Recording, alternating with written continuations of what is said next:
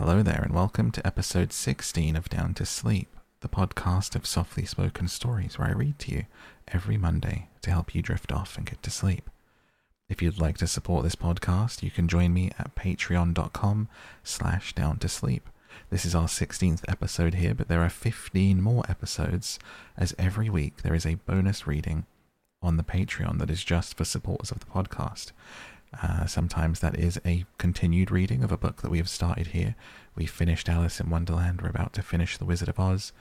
Sometimes these are short stories, Oscar Wilde's short stories, and stuff like that. So come and join us and support the podcast if you found it useful so far. Tonight, I will be reading to you The Secret Garden by Frances Hodgson Burnett.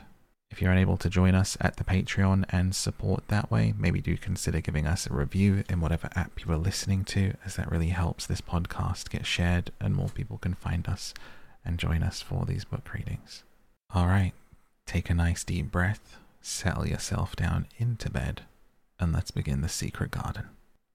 Chapter 1 There is No One Left. When Mary Lennox was sent to Misselthwaite Manor to live with her uncle, Everybody said she was the most disagreeable looking child ever seen. It was true, too.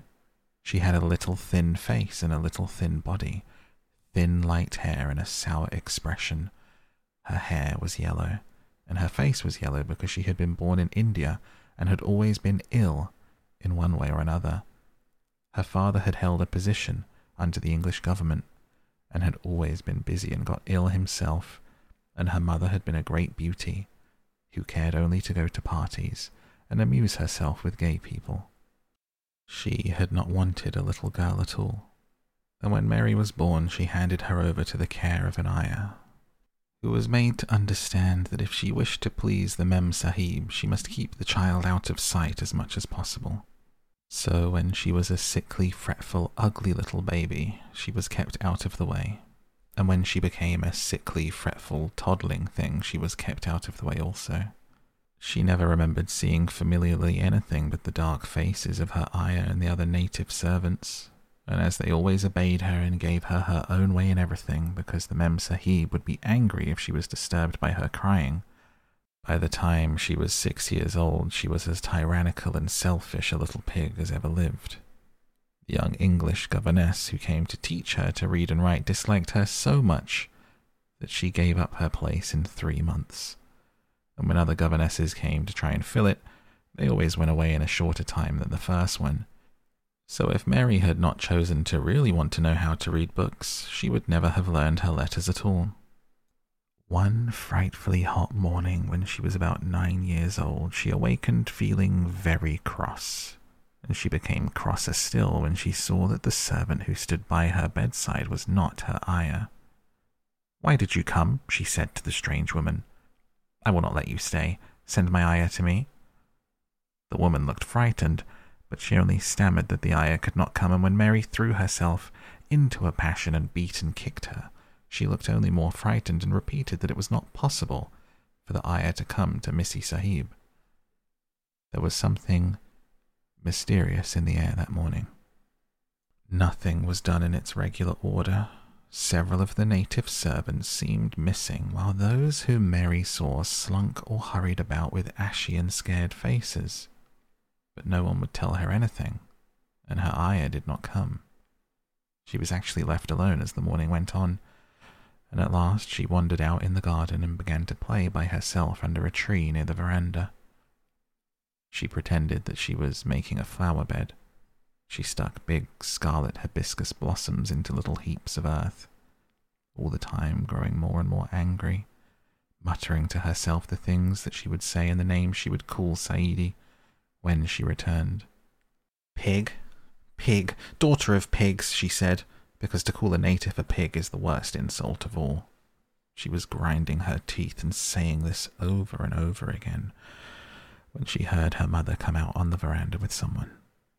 She was with a fair young man, and they stood talking together in low, strange voices. Mary knew the fair young man who looked like a boy. She had heard that he was a very young officer who had just come from England.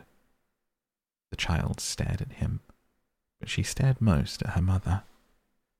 She always did this when she had a chance to see her, because the Mem Sahib, Mary used to call her that oftener than anything else, was such a tall, slim, pretty person, and wore such lovely clothes. Her hair was like curly silk, and she had a delicate little nose, which seemed to be disdaining things. She had large, laughing eyes.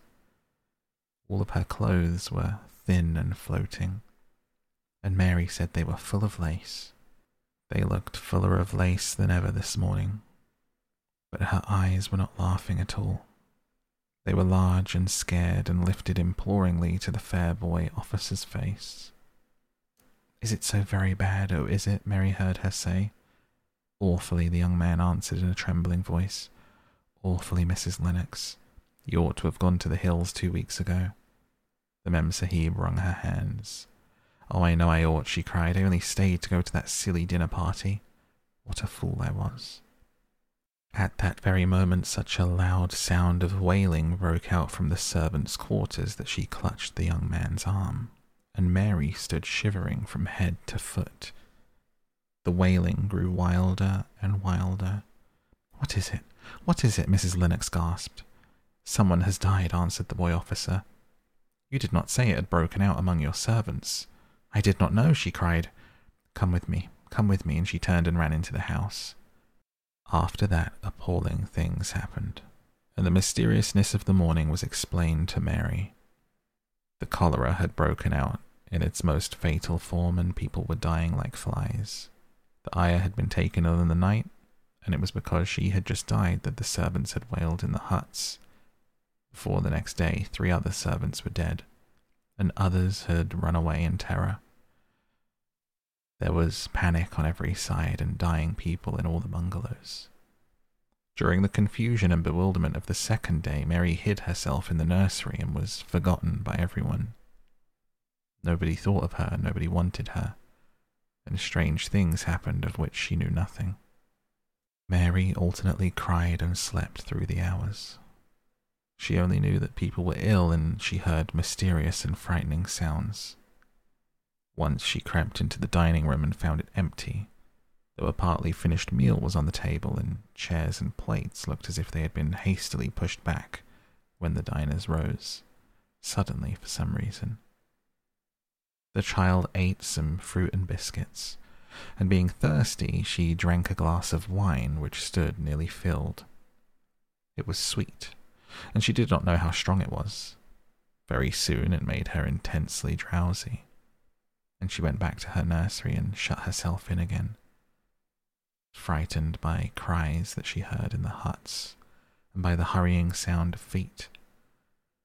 The wine made her so sleepy that she could scarcely keep her eyes open, and she lay down on her bed and knew nothing more for a long time.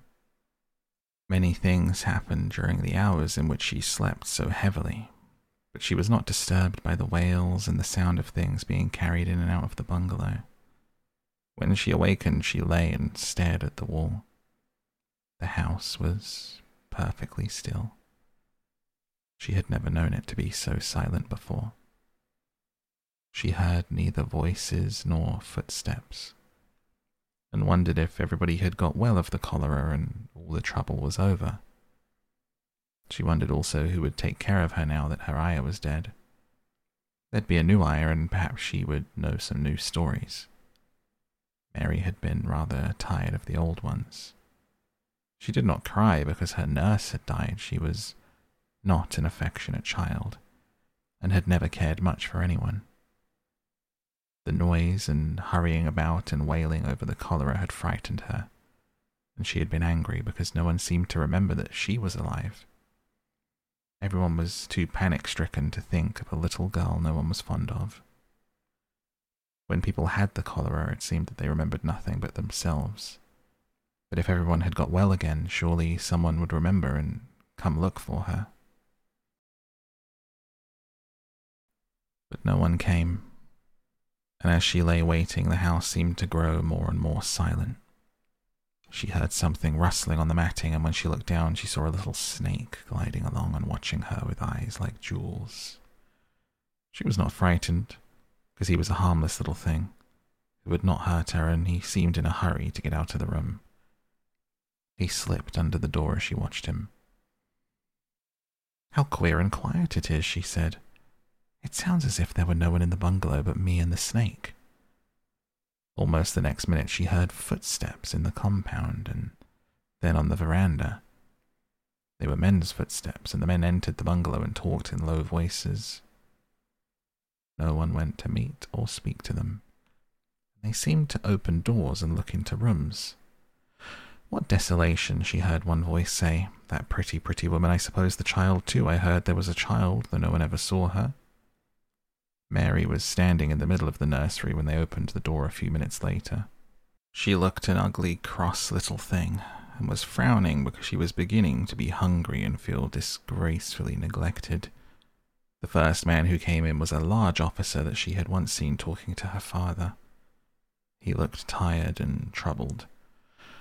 When he saw her, he was so startled that he almost jumped back.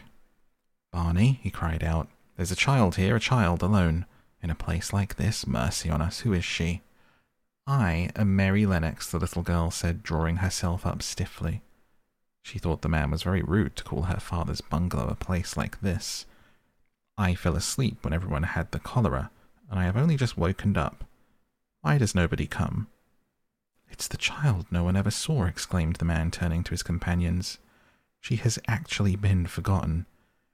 Why was I forgotten? Mary said, stamping her foot. Why does nobody come? The young man, whose name was Barney, looked at her very sadly. Mary even thought she saw him wink his eyes as if to wink tears away. Poor little kid, he said. There's nobody left to come.